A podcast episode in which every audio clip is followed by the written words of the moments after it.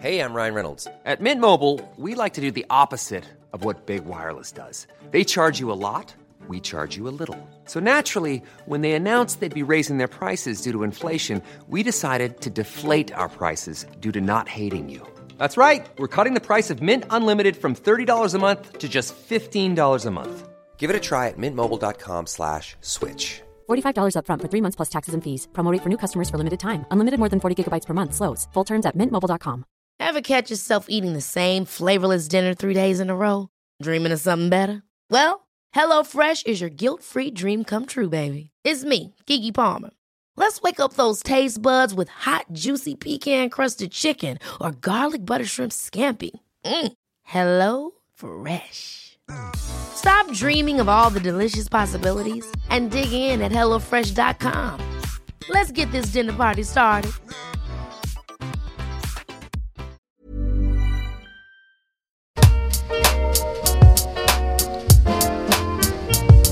Hello, everyone, and welcome to The Bubbling Adventure, a podcast all about kids and how educating them positively can impact their entire life as well as society.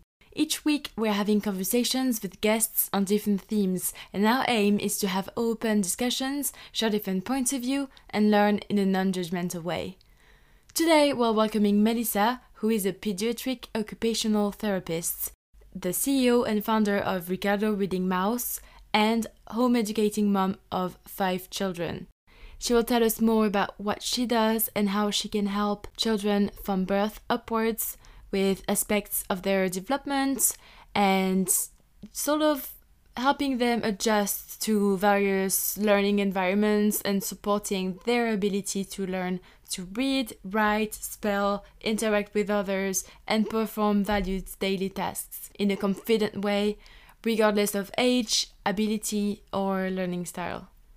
The best way to support this podcast is to subscribe if you haven't already and write a review if you're listening from Apple Podcasts.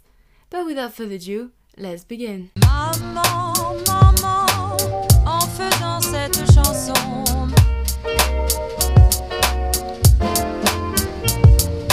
Papa, papa, en faisant cette chanson.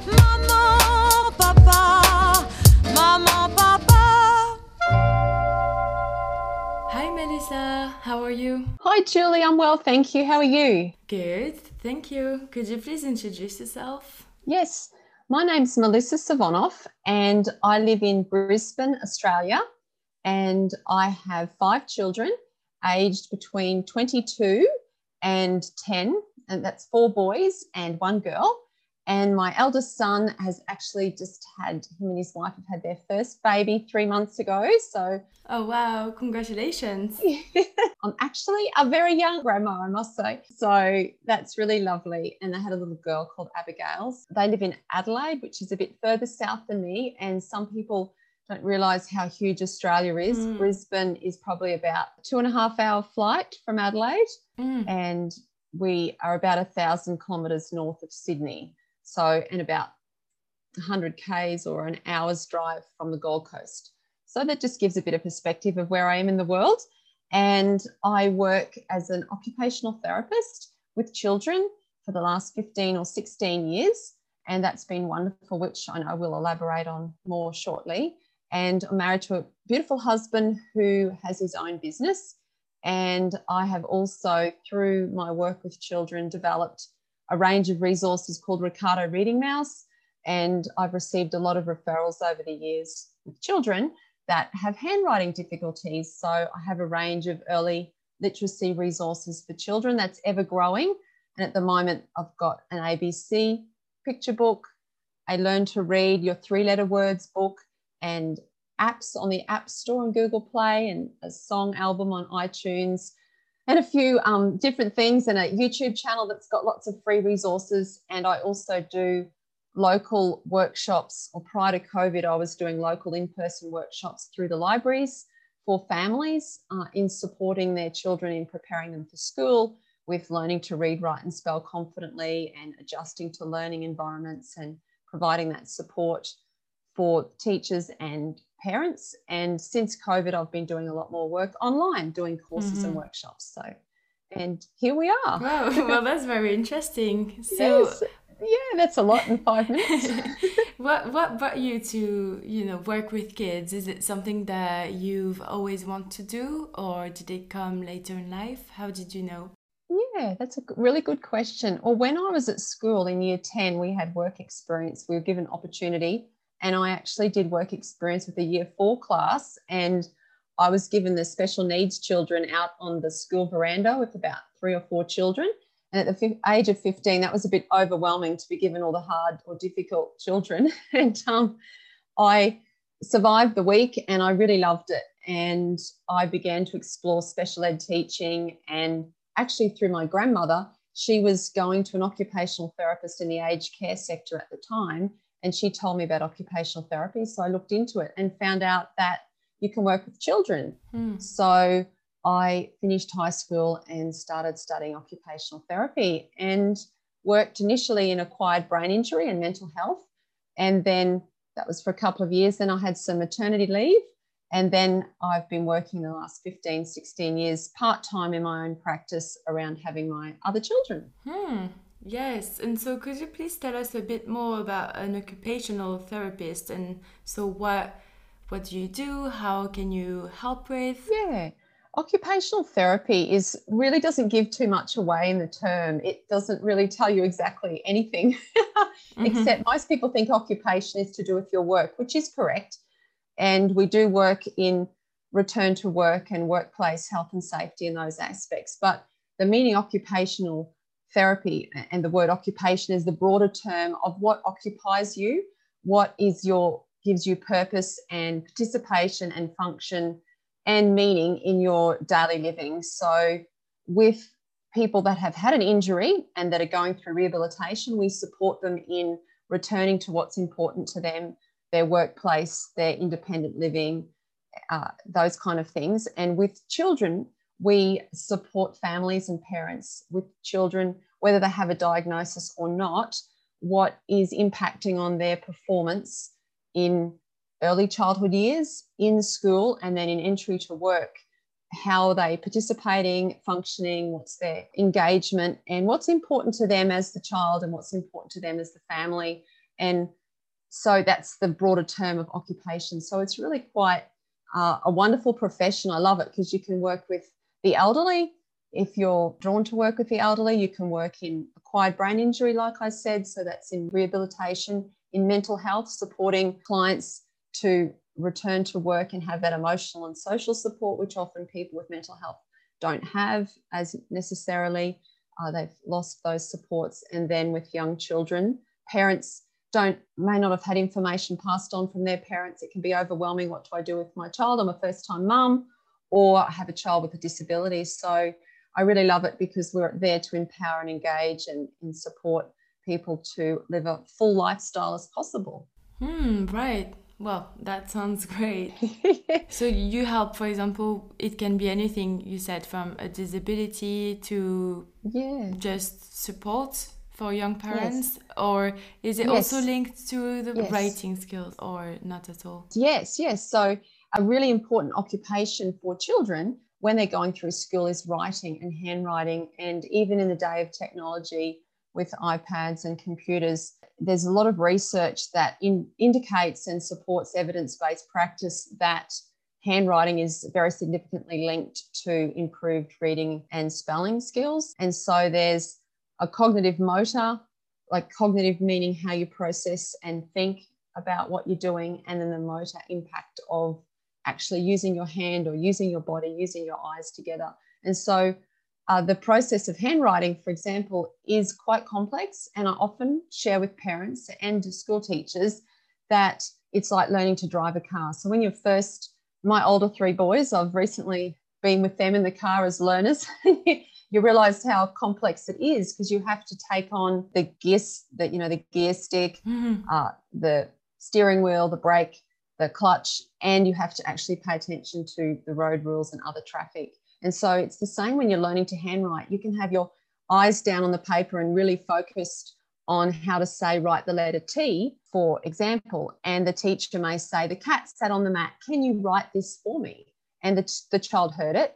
They could act like a cat. they could draw the cat, they could say the cat sat on the mat, but if they can't remember how to write the letter T, all their cognitive power, I guess, or their, their memory and their attention is to how to write the letter T with their hand, and they will quite simply forget the rest. So it's the same as driving a car. If you're concentrating on the brake, the clutch, and the accelerator, the steering wheel, you can forget to look out of the car at actually the road. Yes. So, for example, that handwriting skill is really important and it can cause a lot of anxiety in children who don't learn in the first couple of years of school and then they're delayed in other areas. And a lot of referrals I've seen from school teachers or pediatricians, there could be underlying causes children could have autism or developmental delays, low muscle tone. They could have been the child, you know, um, of abuse or neglect. And so there's a lot of areas we look at. And I guess as an occupational therapist, the, the three things that we can break down and explain to people and, and parents that might be out there or classroom teachers that are listening, there's three ways. Like we look at the child, or what's going on, their personality, their age, their social, emotional well-being, the task that's before them. Like, are they being asked to handwrite? Are they being asked to kick a ball in a soccer class? Are they being asked to get dressed and clean their teeth and pack their bag in the morning? You know, there's so many occupations of a child. They're learning to swim, ride a bike. What is it that they're actually doing? And then the environment that they're being asked to do it in, which can be so diverse. Are they being asked to do it at home? And as we know with COVID, there's now home learning versus classroom learning. Are they learning it alongside peers that are distracting them? Are the lights flicking? Is the tap dripping? Is the air conditioner distracting them? There's so much to the environment that we look at. So we look holistically at that child centered approach of what's happening with the child and getting input from the parents. And I encourage parents that they know their children the best. When they're a supportive, loving network. You can ask the parents, and they really are the child's first teacher, the child's first cheerleader, and child's first coach when it's a functional living environment with that support. And then also getting the support from the classroom teacher and putting in place things that can be done in the classroom. So Mhm. it's really excellent. I love it. And it's it's very rewarding. It can be trial and error. It can take time to work out what's going on but we're trained in that and that's our area of expertise so it's it's really wonderful i love it Yes, because I can imagine that in some cases, this first diagnosis even could take time, right? Because yes it does I mean, correct. it depends. Ho- like it's how you said, like how the parents know their kids. Are you able to to chat with the teacher every time? How does it Yes. work? Do you ask more people than just the parents? Yes. Well, in my case, often the parents come with a referral from the GP or the pediatrician or the classroom teacher. Mm-hmm. So they will come to me already referred with reports from others. So the classroom teacher may have already done a report to give to the learning support centre of their school, and then they've talked to the parents and asked the parents to see a GP or a pediatrician or directly. We don't necessarily need a GP or a pediatrician or a teacher's referral. We can see parents directly. They want to see the child directly through a parent referral and conduct our own assessments and developmental standardized assessments that are used globally. Mm-hmm. And we can submit those, then give them to the parents to then take to a GP or a pediatrician for further diagnosis or recommend speech therapy, physiotherapy, uh, behavioral psychology, optometry, whatever it is that the child may need. And I've been into schools as well. We work in the school system and we can work with the special ed teachers and the learning support networks, depending on what the funding is for the child and depending on, I guess, every country has a different setup in how that's done, whether it's private or public schooling and private or public funding. But um, there's a lot of occupational therapists who work in schools and the hospital system as well. So you've got so much diversity really, which makes it really wonderful for the opportunity of working because there's lots of areas you can work in. Mm-hmm. No, that's very interesting. And so I had a question like, what can we expect whenever we bring our kids to an occupational therapist? So I'm guessing it depends on the kid and the task. But if we take, for example, writing, Yes. are they like games? Is it also like a talking therapy? How does it work? Yeah, with occupational therapy, it's very much activity based and play based therapy and the functional purpose of it. So, if the goal is handwriting, then we will look at the aspects of what's hindering that handwriting. Why are they not handwriting? Is it a physical thing that they have a diagnosis where there's a physical disability that's affecting them? Or is it a muscular, which ties in with the physical disability? Is it their processing of hearing and seeing and then outworking that through their hand? So some children might have an auditory processing difficulty, they're seeing speech. So if information is presented to them in an auditory way, then if they're in the classroom listening to a lot of information and being asked to write and copy, that could slow down the process. Or if they have glasses and they, their vision might be fine once they get their glasses and they're still not handwriting correctly, it's like, well, what's delaying the process? Are they actually aware of how to write their letters properly? Or they're slow in writing their letters. So when the teachers are speaking, they're getting overwhelmed because they're not quick enough and that's causing them to shut down. So it actually takes a little bit of the initial appointments. We get to know the children and so they know we're not scary and we, we do a lot of play based activities that are age appropriate and interest based on that particular child. And then if the task is handwriting, we will sit down and ask them to do their best writing for us. And that depends on the reluctance of the child too. Sometimes they don't even want to write.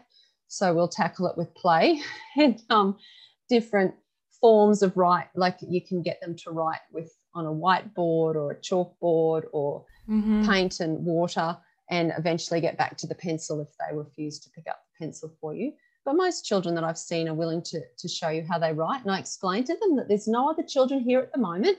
And your teacher or your mum or your doctor has asked me to see how you go with your handwriting because when your handwriting's tricky, it can make school not so fun, can't it? Or and you just talk to them in that way and and encourage them. Let's draw. Do you like drawing or you like playing ball? And, and you can mm. talk to them while they catch the ball. And so you you do it based around their interests and, and what's important to the child as well as obviously what the referrals come from the, the GP. Because if the child's not motivated and doesn't see value in it, then they're not going to be willing to participate. So that's a bit of skill and a bit of tact there in, in working with children. No, that's very interesting. Yes. And so, is it why yeah. you came up with the book?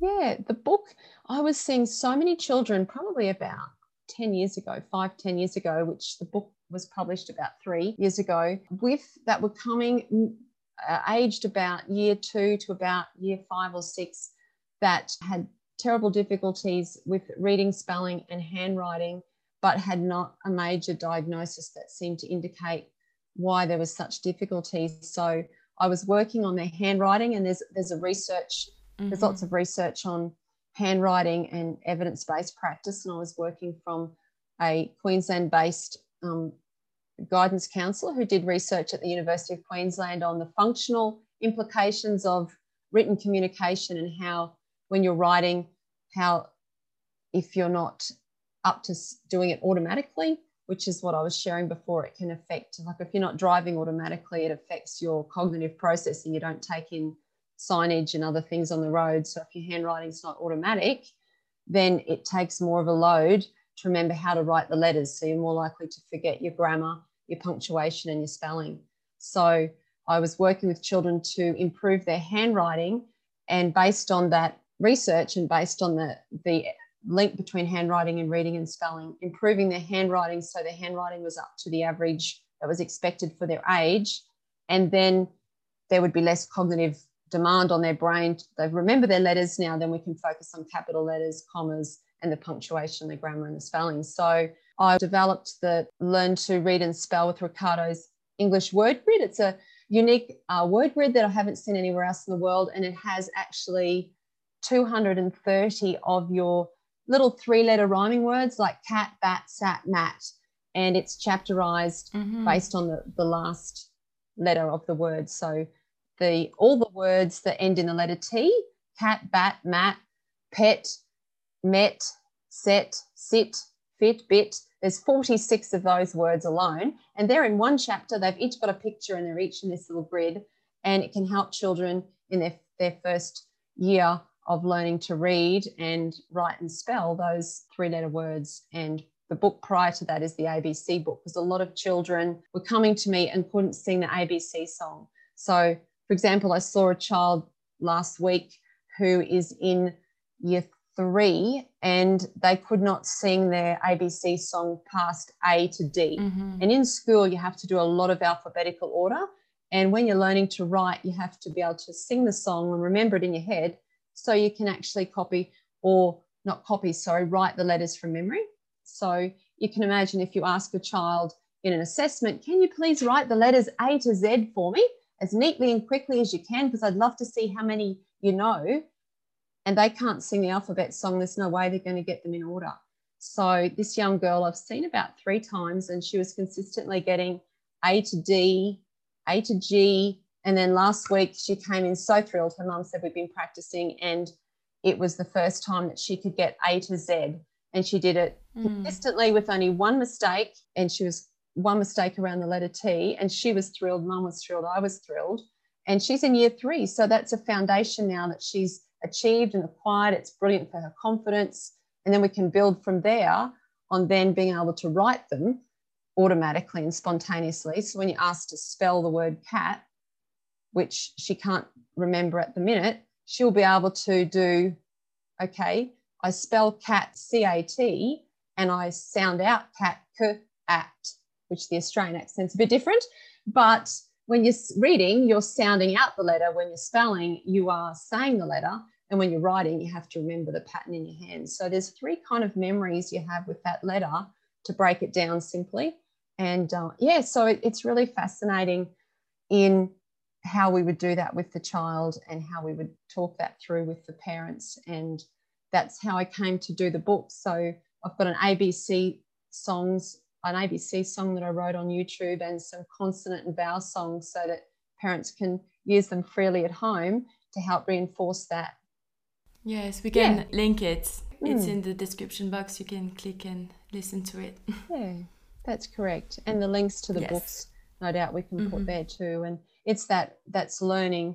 Yeah, with the movement, you can sing and move to the songs, and and um, that's how the resources developed to help children and families at home and empower the parents that there's things you can do at home and support your children, which is really wonderful. Yes, and speaking of, I was sort of wondering so if you notice that, or the teacher tells you that your kid needs support and that there's something that they're not quite getting from the first go at school, how, you know, like what can you do at home and when do you know that you need to take them to an occupational therapist? Like how, how can you judge of that?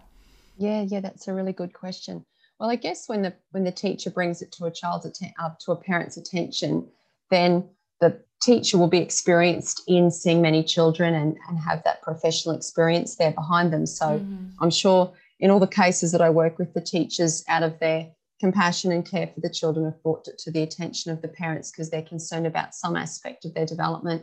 And from there, depending on the parent, they can directly refer to an occupational therapist to have a developmental assessment done just to check that the child is fulfilling all the developmental milestones if necessary, or hone in on specifically maybe having a consultation to, to see if there might have been things happening that, that this answers a question for the parents and they may have may have not necessarily spoken to the teacher before and it may open a dialogue then there may be things happening at home that was a trauma or some kind of event which has suddenly affected the child.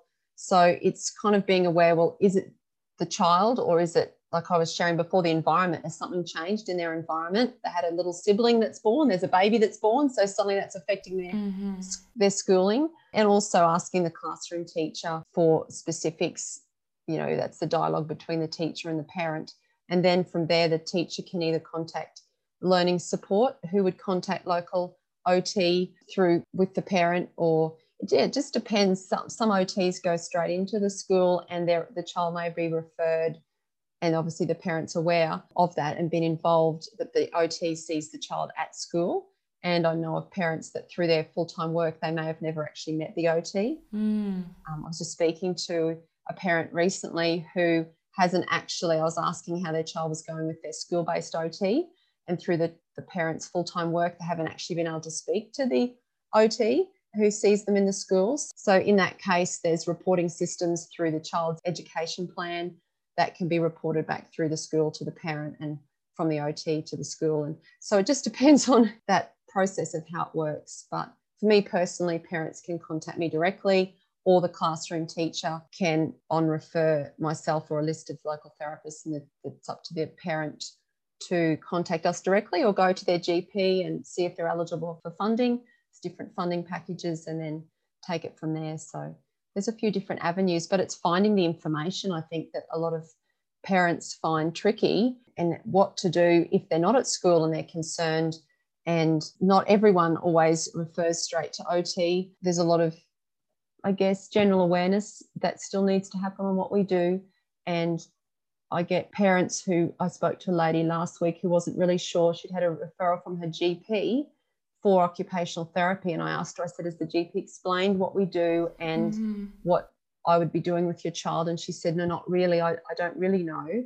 And that doesn't necessarily mean the GP didn't explain it. It may have been explained and it's a new thing. So, you know, when you're learning something new, you only take in part of it. So it's a lot of awareness and education that we do. So then I was able to then explain to her what we do and um, in what way we can best assist your child. Mm-hmm. Interesting. Yeah. So yeah, they yeah people don't always come with all the information, so you have to explain. Yes, of course. Hmm. And so, did you have any success story? Really, like a time that something incredible happened, yes. a good memory that you would like yes. to share? Yes, I can think of two children that jump out to me. One young boy is probably about 14 or 15 now in a regular high school, and he had came to me as a baby at about six months old with low muscle tone, unable to roll and unable to to move. Mm. And I saw started seeing him and doing therapy as a baby and encouraging him to to move and to play and, and motivating him with different activities with his mum, like getting a swimming ring and getting him to lay over a swimming ring and, you know, pulling his toes up to his hands and little toys and different things that we do, which would take too long to go into for the point of now. Mm-hmm. But I continued to see him regularly throughout the course of his growing up as a toddler. And he learnt to sit, he learnt to walk, and he entered a regular school. And his mum continued to see me and a speech therapist on a regular basis, which regular for me working part time was definitely not weekly or fortnightly. It might have only been couple of times a term. And I would give her home program activities, which is part of that empowerment and education for parents that I've always worked from that philosophy. I've never actually seen children on a weekly or a fortnightly basis unless I'm doing a short assessment, which you need to do one or two appointments close together to get the assessment and the report done for the school or the GP. Mm-hmm. But I've never done ongoing therapy weekly or fortnightly. I've very much operated educating and empowering and coaching parents in what they can do at home in the usual natural environment to empower them and boost the confidence of the child and the parent in their bond together in working. So I give them the home program, which is three or four times a week, 10 or 15 minutes a day, different activities. And this young boy continued to improve. He went through stages of sensitivities to his feet. He was doing swimming lessons, didn't want to go in the water and touch the bottom of the pool. And I knew swimming was really important for his low muscle tone, and so did his mum. So we put socks on his feet. So he could swim with socks and then he didn't have the slippery sensation of the tiles and he loved it. Mm. and he continued on seeing me till he entered high school year eight in a regular school and he just continued to thrive. And so i don't see him anymore. He has no need of me and that's really wonderful. Mm. so that's that you know our it, it's really excellent. And a lot of other children i haven't seen for that long at all another young boy I saw for maybe two years from preschool till about year two. And he had autism spectrum disorder and had a lot of compulsive, obsessive mm-hmm. behaviors. There's a lot of things that we had to work with. And he ended up, he wasn't speaking when he first came to see me. I did music with him. He loved music. And we put music on, we do his handwriting, do different activities with him. And he ended up entering a regular school, learning to speak. And once again, did myself out of a job really and I stopped mm. seeing him and yeah so it's it's really rewarding and really lovely when you see that that light go on in the parents and in the children when they achieve something that's really important for them and gives them that beautiful quality of life. Yeah, no, it's wow. See, that's two of of of many. yes, I can imagine. No, it's it's great to hear. So, do you have any advice that you would like to share? Yeah, I just encourage parents that I see a lot of parents and you put the blame on yourself. And I've had this conversation recently Mm. and many times over the last 15 years. And I just said to someone the other day, You are here seeing me. So it means that you are caring for your child. Don't think anything different. And Mm-hmm. they were thinking they've had five children and their fifth child is the one I'm seeing, the other four children. There was nothing they needed therapy for. So they were questioning themselves, wondering, did they do anything different? Is there anything wrong? Mm. And I was encouraging them that, you know, as parents, don't take the burden on. you know that it's your fault or that you you are there to support your child and as I encourage you, you're your child's first teacher, first cheerleader and coach and love your children and encourage them to do their best in whatever it is that they're interested in and whatever it is that they feel is important to them and and um, reassure them and you know where possible if there's need for therapy work with the school and and encourage you that early intervention is so important. A lot of parents put it off and think oh well they'll grow out of it and i'll deal with it later. But that's one other piece of advice is nip it in the bud. And if there's any concerns you have through your child's health nurse or Mhm. through your gp or through early childhood educators you know nip it in the bud and do explore the avenues of what may be needed to be put in place to support your child early and um, so you don't you save yourself years of patterns of behavior that when i see someone who's year six or seven by then they think i'm a bad writer i can't learn i can't spell and you have to do a lot more work with them versus a little five or six year old who doesn't even know that they can't do it yet so that's what i could share really No, yeah, thank you. Very, very valuable. I think uh, it will help a lot of people, and it's always good to find out about these type of support that is available. Uh, but it's sort of, I feel, in some cases, you only come across if you need it, or if you're referred to this service, or if someone you you know yes uh, does. yes. So it's it's quite good to know that these Yeah. uh, solutions are out there.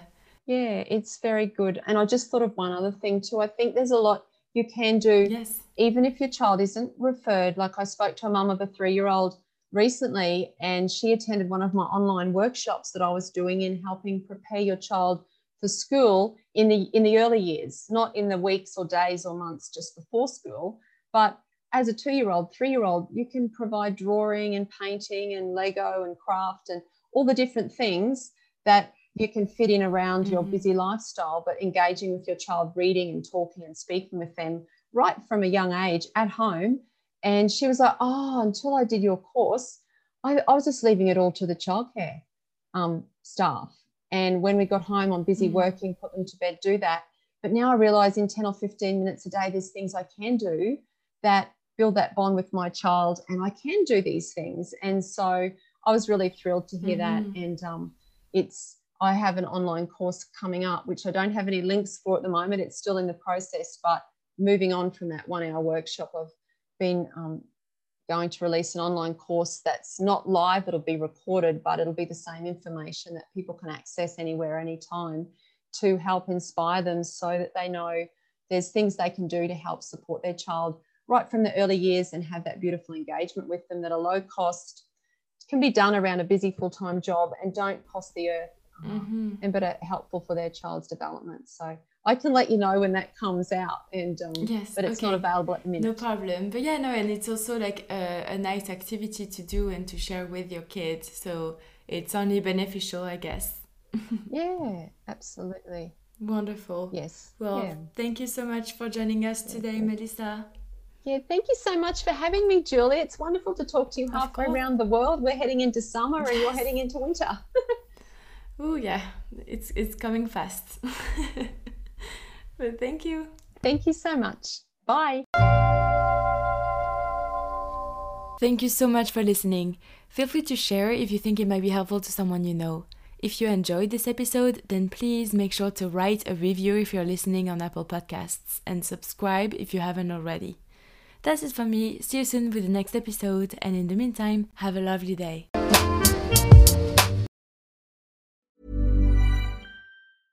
Ever catch yourself eating the same flavorless dinner three days in a row? Dreaming of something better? Well, HelloFresh is your guilt free dream come true, baby. It's me, Keke Palmer. Let's wake up those taste buds with hot, juicy pecan crusted chicken or garlic butter shrimp scampi. Mm. Hello Fresh.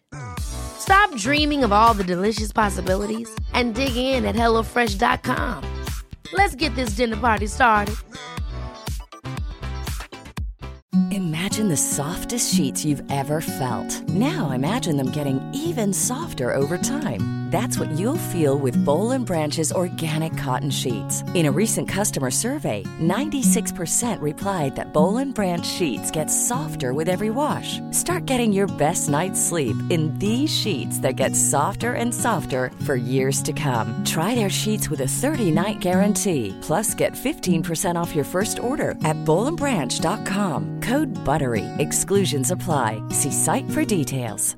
Want to get a chiseled look in the jawline? Sculpt and shape your jawline with added volume from Juvederm Volux XC. Juvederm Volux XC is an injectable gel specifically designed to be robust enough to improve moderate to severe loss of jawline definition. And it is the first and only hyaluronic acid filler approved for the jawline. Add volume to your jawline for a chiseled look with Juvederm Volux XC. For important safety information and to find a licensed specialist, visit juvederm.com. That's J U V D R M.com. Not for people with severe allergic reactions, allergies to lidocaine, or the proteins used in Juvederm. Common side effects include injection site redness, swelling, pain, tenderness, firmness, lumps, bumps, bruising, discoloration, or itching. There's a risk of unintentional injection into a blood vessel, which can cause vision abnormalities, blindness, stroke, temporary scabs, or scarring. Talk to a licensed specialist to find out if it's right for you. Visit juvederm.com. That's J U V E D E R M.com.